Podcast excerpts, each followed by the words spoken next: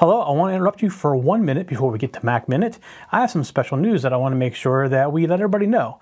We are combining all of our YouTube channels into a single channel, and because of that, if you've been watching Mac Minute on the old, what I'm going to call it the old Mac Minute YouTube channel, the videos are going to stop showing up in about six weeks. So, to keep getting Mac Minute, you need to go subscribe to the new channel, and it is very easy to remember. It is youtube.com slash techzentv, all one word. And from that channel, you can subscribe to the playlist for Mac Minute, and you won't miss a single one. So when you're done watching Mac Minute, I'll remind you again before we go. But when you're done watching Mac Minute, go over to youtube.com slash techzentv and subscribe so that you keep getting Mac Minute on YouTube. Thank you. Now on to Mac Minute. Hello, welcome to another episode of Mac Minute. This week we're going to talk about setting up wireless connections on your Mac. Now, depending on what kind of Mac you have, you may or may not be using a wireless connection, but just about every Mac these days comes with a wireless connection built in.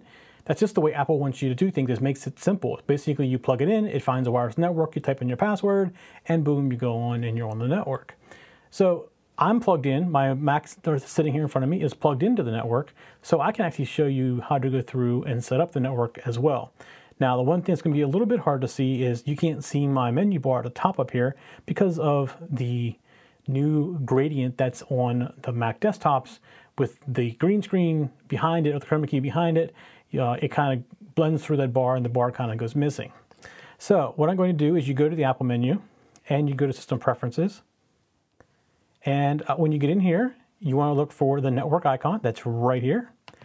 And click on network, and you're going to see I have a ton of different uh, uh, ports in here. Now, the reason I have so many is I do stuff, other things that are not necessarily related uh, to just Ethernet. You see in here I have Arduinos and USB uh, modems and things like that, things that I use to uh, for other shows.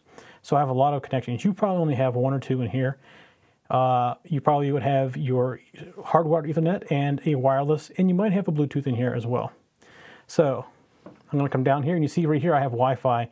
You see I don't have an IP address. So first we're going to do is figure out why that is. So we click on Wi-Fi.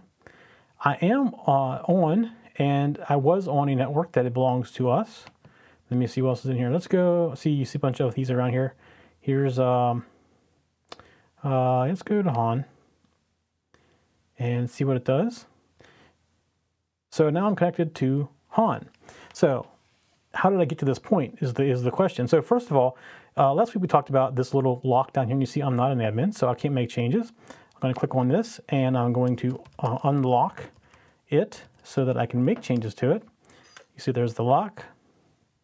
And if I wanted to uh, add a, a, a new wireless network, what I could do is come in here and say join other network, or if it's broadcasting, which if you watch our Security 101 show, we don't recommend that you do this, you will see it here, your network. And when you connect to it for the first time, it's going to ask you for the password. So your password is either uh, hopefully a WEP or WPA, and if it connects to your home network without uh, a password, you really need to go watch Security 101 and figure out why you, why you really put a password on. It's very important not to cross promote shows here, but uh, it's a very important thing that we uh, recommend you put pa a password on it.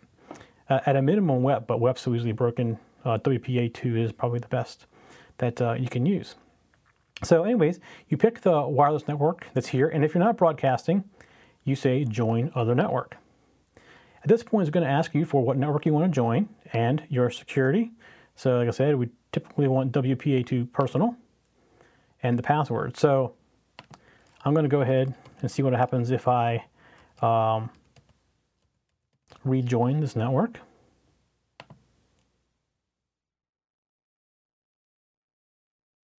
All right, so I disconnected. So uh, I'm to have two Hans in my list now of networks. Uh, I do not. Good. That's good. So that's how you add your home network to your wireless. Now, if you're plugging in, there's not much you got to do to it. Just, when you plug it in to your router, you'll come up and you'll get an IP address uh, real easily.